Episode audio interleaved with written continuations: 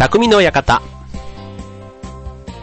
川崎匠です。調和表 .com の協力でオンエアしております。はい、えっ、ー、と、1月も中旬、ね、成人式も終わりまして、ね、なんか正月ムードという感じはもうなくなって逆にね、えー、これぐらいで、うん、なんか、いつもの日常っていうのもね、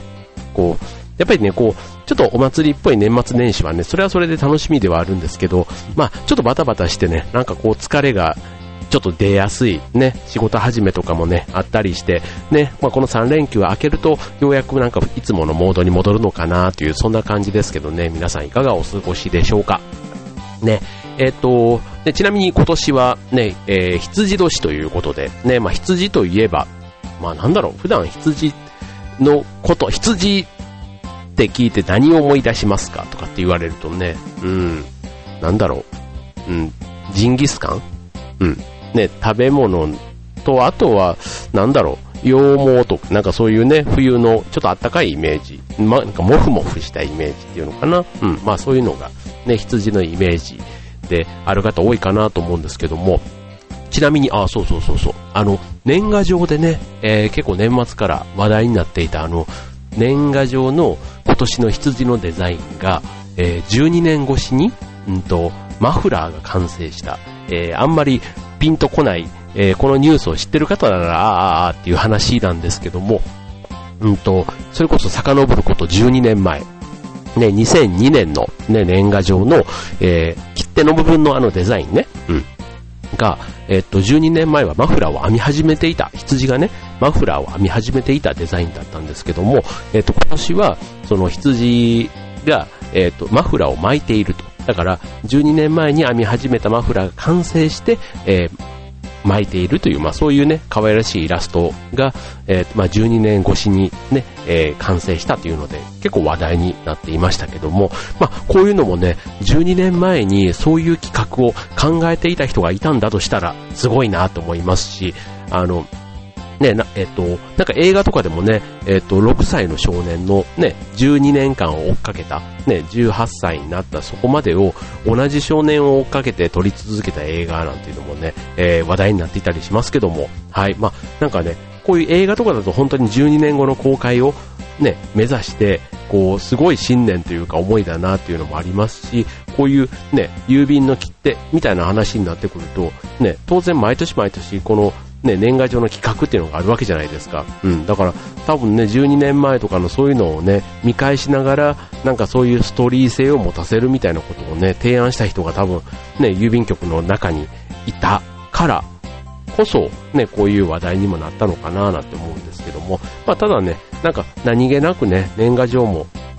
こう、デザインっていうことで言うとそんなに意識して見ることはないですけども、まあ、そういうね、ちょっとした話題になって、改めて見比べてみたら、ほうほうほうって思うような、ね、そういう話題を提供してくれていることは、ちょっとありがたいななんて思ったりしますけどね。はい。まあ、ということでね、えっ、ー、とまあ、ちょっとね、年明け、落ち着いたとはいえ、ね、えっ、ー、と、いよいよ羊年がスタートしたということで、今日ね、テーマ、羊でお送りしたいと思います。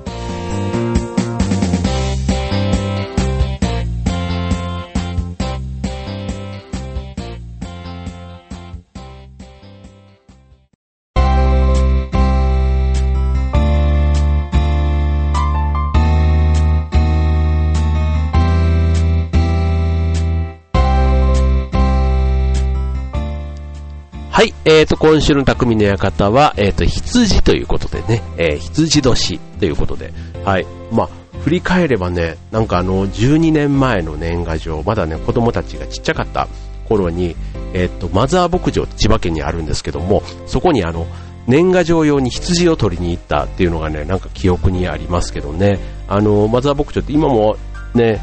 やってるのが、やってるのが、松田牧場は当然あるんですけども、当時はね、あの、羊の、なんか、大行進みたいなものをやっててですね、で、昼間とかになると、なんか山の上から羊の大群がわーっとね、なんか降りてきて、で、その羊たちと触れ合えるというね、まあ、あの、羊って意外とね、近くで見るとそんなに綺麗、綺麗ではないというか、ね、もっとなんかふわふわしてるイメージかと思いきや、まあまあまあ、あの、多分ね、あの、本当に自分たちがあの、セーターとかああいうのでね、こう、触る時には当然こう、洗濯もして綺麗になった、ね、やつだから、ふわふわ、ふかふかしてますけども、ね、やっぱり現物はそれなりに、なんちゅうの、野生ではないものの、ね、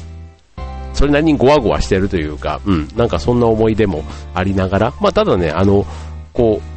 怖い動物ではないというか、比較的ね、こう穏やかというか、触られてもね、こう蹴っ飛ばしたりとかしないね、穏やかな生き物ですから、うん、なんかそういうのでね、子供たちと一緒に記念撮影を撮って、それをね、なんか年賀状にした記憶がありますけども、もうあれから12年も経ったのかなと思うとね、まあまあまあ、なんとも感慨深いものがありますけども、はい。まあ、ちなみに、えっ、ー、と、羊のこの、えとのことをちょっとご紹介したいと思うんですけども、これね、えとの由来っていうのがね、えー、それぞれ実はあってですね、うんと、まあね、牛、虎、う、たつ、みってこうあるわけじゃないですか。ね、で、馬、羊、猿と、ね、えっ、ー、と、馬、羊までね、来ましたから、えっ、ー、と、羊は、えっ、ー、と、群れをなす。ね、え群れって、ね、暮らしているイメージがあると思いますけども、そういう意味ではね、家族の安泰を示し、いつまでも平和に暮らすことを意味していると。うん。だからいろんな、あの、干支の特徴のある中では、羊年はそういう群れをなす家族みたいなところで、えっと、穏やかで人情に熱いというね、そういったところを、えー、が特徴の干支なんだそうです。はい。まあ、ね、えっと、うんまあ平和でいいですよね。ちなみにね、他のえと、どんなのっていうとね、例えば僕、イノシシ年なんですけども、えっ、と、一番最後ね、イノシシは、イノシシの肉は万病を防ぐと言われ、無病息災の象徴ということで、えっ、と、勇気と冒険というね、まあそういった特徴があると。ね、ちょっとつ猛進、ね、なんか勢いがあってっていうところですけども、そういう意味では羊年はね、比較的穏やか、ね、なんかこの和を重んじるみたいなね、まあそのキャラクターというかね、動物のイメージとぴったりな感じですけども、まあそういうのがね、一つ、えー、そういう年だということでね、うん、まあちょっとなんか、ふむふむというか なんかね、考えるところあっていいのかななんていうふうにも思うんですけどね。はい。えっと、ちなみにね、この、えとって、ね、ねえ牛虎でこう十二支って言われてるじゃないですか。でこれね、えっと、日本で、まあ、この十二支って言われてますけども、あの、海外でもね、まあ、海外って言っても、その欧米ではなくて、まあ、大体このアジア圏なんですけども、うんと、十二支というのはね、世界でも実はありまして、うん、ただね、やっぱりね、大体似てるんですね。頭は全部、ね、根から始まるんですよ。で、ね牛っていうところは大体同じで、で、虎も大体一緒なんですけども、えっ、と、例えばウサギのところは、えっ、と、タイとかベトナムだと猫に変わるんですって。うん。面白いですね。ね牛、虎、猫。ね。なんか、猫ってね、日本でだと13番目？なんかあの、なんだっけ、ネズミに騙されて、ね、なんかその、この競争？十二支が競争する日に、えー、猫がネズミに、次の日だっていう風に教えられて、うん。それで、えー、っと、で、猫が、そのレースに参加できなかった。だから13番目になっちゃったみたいなね。それで猫はネズミを恨んで、えー、追いかけるようになったみたいな。そんな風に言われたりしますけどね。うん。あとまあ、ね、ネズミがなぜ一番なの？なんて言うとね、牛の頭に乗ってたからみたいな。なんかそういうね、ちょっとあの、小ずる賢いというか、ね、そういうイメージがあるネズミですけども、はい。えっ、ー、と、世界の十二支だと4番目に猫、あとね、最後、イノシシはね、えっ、ー、と、豚、豚、ね、豚を使っている国、国が意外とあるんですね。これもね、あの、えっ、ー、と、タイとかベトナムとかはそうみたいで、うん。まあ、イノシシね、イノブタというかなんか、ちょっと豚と似ている感じはありますけど、なんか日本でね、豚年って言われたらちょっとショックだなって イメージ、イメージですけどね。うん。これ、ね、なんか大人になればまあまあですけども、うん、なんか他のね、蛇とかね、あんまりこう、イメージが良くない動物、ね、えとの中には含まれていますけども、まあ、それでもね、なんか慣れてるからか、ね、蛇は蛇っていう感じですよね。うん。だから豚っていうのもね、慣れてしまえばそういうもんかもしれないんですけど、ただね、今だったら、まあ、イノシシか豚かって言われたら、イノシシの方がなんかいいなっていう気はしてしまうのは、ね、どうなんでしょうね。あと、猫とウサギだったらね、どっちだろう。うん。ウサギ年も、ね、猫年も可愛いかもしれませんけどね。はい。まあ、そういう風にね、十二支、世界見渡すとそんなのがありますということでね。はい。まあ、じゃあ続いてね、えー、っと、せっかくなので、次、後半戦では羊年のうんちく、ね、えー、っと、いくつかご紹介したいと思います。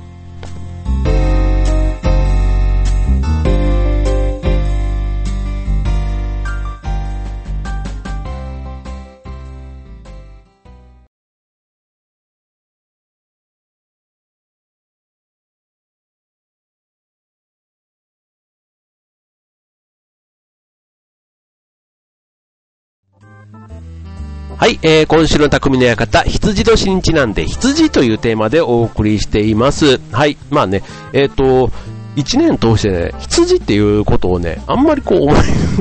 考えたことがないということで、まあせっかくね、年の初めですから、ね、ちょっと羊というのをね、改めて皆さんに、羊に対関するこうね、うんちくをお伝えできればと思うんですけども、あの、年賀状で、こう、書いたりとかもらったりして、ふっとみんな、皆さんも思ったことがあるかもしれないんですけども、羊って、あの、みっていうね、えっ、ー、と、書くじゃないですか。えっ、ー、と、未来の実というかね。うん。で、そう、なぜ羊が実という風に表現するのかということですけども、はい。これね、あの、えっ、ー、と、なんか根から始まって、ね牛、虎、う、たつ、みっていうね、そういうのを、なんか植物の成長段階を12段階で表した時に、えっ、ー、と、その羊のいるこのみっていうところ、うん、は、まだ熟しきらない成成長途上、ね、成長途中の植物のことを表している。うん。だから、つまり実っていうのは未熟の実なんだそうです。うん。まだ熟しきらないっていうね。うん。そういうところから実っていうのが来てるそうなんですね。へーって、うん。なんか、なんかちょっと変な感じ。うん。なんかピンとくるような、ピンとこないようなところですけども、はい。まあ、ちな、まあそういう植物のね、成長段階を表しているということで、はい。まあちなみに、えっ、ー、と、さっきのね、えっ、ー、と、えとの説明のところで、えっ、ー、と、まあ、群れをなす、ね、家族の安泰みたいな話だったので、例えばね、えっ、ー、と、そういう意味では、やっぱり群れてる羊っていうのがね、羊の本来のね、えー、意味としても良いということなんで、例えばあの、写真とかで撮るんだったら、一匹の羊よりは、多くの羊がいる写真とかの方が、年賀状とかに使うね、本来の羊の意味合いとしては正しいということみたいですね。はい。あとね、えっ、と、そう、羊というと、えっ、ー、と、ヤギ。ね、山の羊と書いてヤギと読みますよね。うん。これね、えっ、ー、と、羊も、えっ、ー、と、こう、いわゆる分類動物分類ということで言ったら、牛目、牛科、ヤギ赤というね、や、どっちかね、ヤギと、やっぱりね、仲間的にはなんか近いらしいんですよね。うん、ヤギと羊。ね。で、えっ、と、その、同じヤギ赤っていうね、ヤギの亜種っていうね、あの、アジアの姉っていうので、ヤギ赤って言うんですけど、と違って、ヤギ赤の、えっ、と、ヤギと違って、羊はね、草しか食べないんだそうです。で、ヤギは木の芽とか皮とかも食べるっていうことでね、はい。まあ、あの、なんか、同じようにね、ヤギと羊、なんか似てるイメージはありますけども、まあ、ただね、えっ、と、見た目も全然違いますし、うん、なんですけど、まあ、よくよく見ていくとそんな違いもあるということなんですって。うん。はい。えー、っと、あと、まあ、十二支の中でね、まあ、羊年、ね、羊年っていうのは、うちの家族にはいませんけども、年代で言ったら、今年、ね、えー、2015年、ね、えー、12年ごとということで、はい、僕らの近い年代というか、1970年代ぐらいまで行くと、えっと、堂本光一さんとか、ね、正人さんとか、あと、上地雄介さんとか、なんかそういった人がね、79年で羊年だったり、あと、次の12年後、91年だと、えっと、石川亮君とか、亀田三兄弟の、これは次男坊かな、和樹さん。はい。えっと、あとは、かほちゃん。ね、そういった芸能人の人たちも、ね、えっ、ー、と、羊年ということでね、はい。まあ、ただなんか、えっ、ー、と、当たり年って言われるね、なんかこう芸能人に多い年っていうのがなんかあるみたいで、まあ、それは羊年じゃないって言ってましたね、なんかね。うん。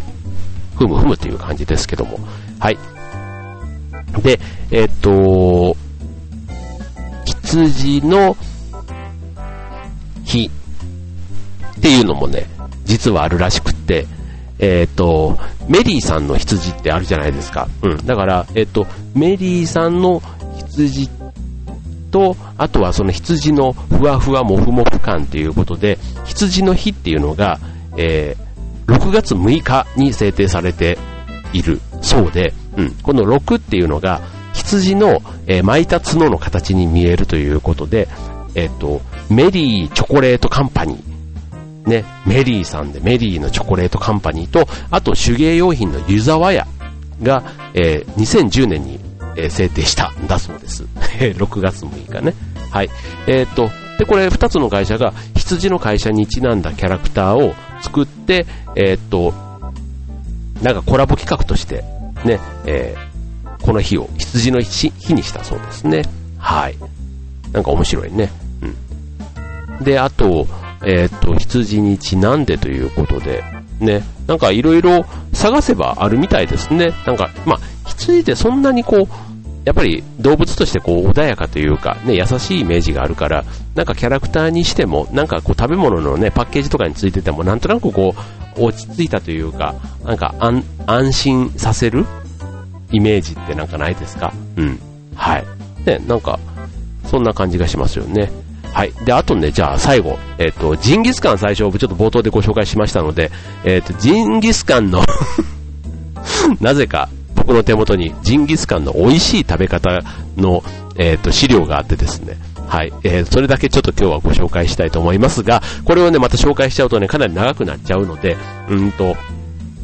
えっ、ー、と、すごいポイントだけかいつまんでいくとね、ジンギスカン僕ね、まあ、北海道とか行くと食べるイメージありますけど、もうここ数年食べた覚えがないので、ちょっとね、このジンギスカン講座というか食べ方を見るとちょっと食べたくなるんですけども、まず鍋ですけども、えっと、専用のジンギスカン鍋っていうのがあるんですね。あの、真ん中が兜状になっていて、こう、余分な油とか汁が下に落ちるようになっていると。うん。で、あと、焼き目もね、こうちょっとあの、しましまみたいになっているから、うん。まあ当然ジンギスカン鍋でもいいんですけども、まあそういうね、えっ、ー、と、油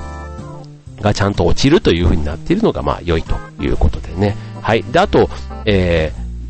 鍋に脂身を乗せて、えっ、ー、と、まあ、お肉は、ね、真ん中に置いて、で、野菜を周りに置くっていうね、なんかそういった感じの焼き方のイメージがありますよね。はい。で、えっ、ー、と、お肉が、えっ、ー、と、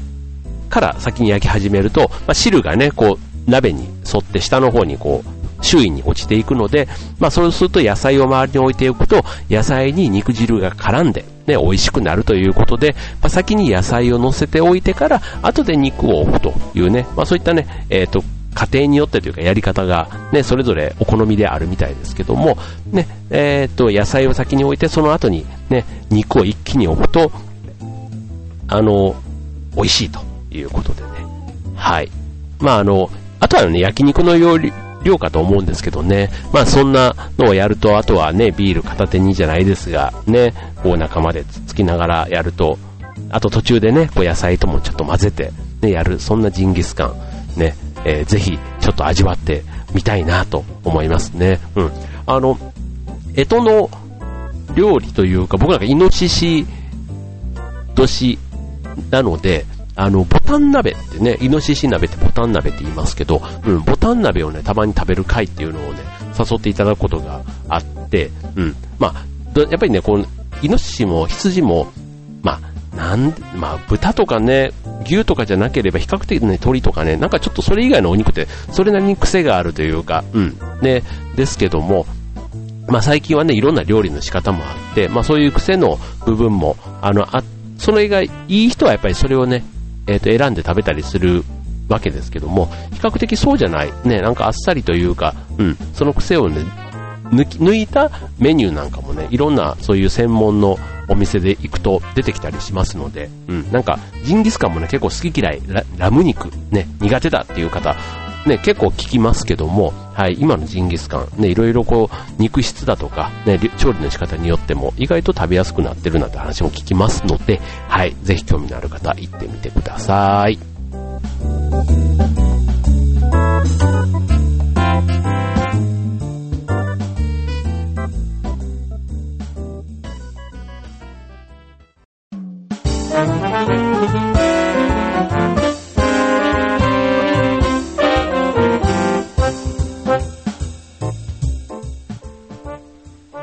えー、っと、今日のテーマは、羊ということで、えっと、ジンギスカンって言いそうになりましたけど はい、ジンギスカンがテーマではありません。えー、っと、今日のテーマは、羊ということでね。はい。えっと、あと、そうだそうだ、羊といえばあれ、あれですね。羊が1匹、羊が2匹っていうね、あの、眠る時によくね、言うやつあるじゃないですか。で、あれって、もともとは、えっと、 sheep、ね、 sheep、羊、英語で言うと sheep ですけども、 sleep、sleep って言ってたのが、だんだん眠くなってくると、 sleep、sleep、sheep、sheepってなっていったのが、なんかその羊をカウントする由来になったと言われているんですね。 sleepと sheep。ね。 sleepと sheep。確かになんか眠くなってね。そうすると、 sheepって、こうなんか sleep、sleepって言いやすいじゃないですか。うん。だから、なんかその音のリズムと、このシューって抜けていく音感っていうのかな。なんかそれが多分ね、こう眠気を誘うっていうのかな。うん。えーと、自分で言っててもなんとなくだんだんふーっとこう夢心地に入っていくっていうので、ね、なんかリズム感的にもちゃんとそれは眠れない時にカウントすると、そういう風にやると音を出すと良いと言われてるんですけども、日本語の場合、羊が1匹、羊が2匹、羊が3匹、羊が4匹って結構口が動くんですよね。シェーブみたいな。なんかそういうことではなくって、そう、羊が1匹みたいな、そのピキ、ピンで、そういう言い方自体が結構ね、脳波的には、えっ、ー、と、あまり眠りを誘わない、ね、眠りに誘わない、こう、アクセントというか発音らしく、はい。なので、えっ、と、日本語で言う羊が1匹っていうのは、あんまりっていうか、効果がないということみたいですね。はい。まあ、これね、僕はそんなに夜眠れないことがないから、その羊が1匹、羊が2匹っていうのをね、もう本当に数えた記憶が、数、片手もないぐらいなんですけど、ただちっちゃい頃というか、なんか眠れない時とかにそういうのを信じて、羊が1匹、羊が2匹って言ってた記憶もありますけど、ただそれもね、だんなんか最初の頃は結構面白くて、羊がね、556匹とか、羊が、なんか あの、それこそ1000近くまでなんか数えて、なんかそれが面白くなって余計に興奮して、なんかわーって夜中 騒いでた思い出もありますけども、はい。まあ羊のね、えカウントに関してもね、え大人になった皆さんはぜひね、正しい、えー知識というか雑学としてね、覚えておいていただけるといいのかなって思いますね。はい、ということで、えっ、ー、と、今年羊年、ね、穏やかにね、家族安泰でという、そんなね、平和な、えとの年でもありますので、ね、皆さん今年もね、えー、楽しく、元気に一年過ごしていただけたらなと思います。はい、ということで今週の匠の方はここまで。バイバーイ。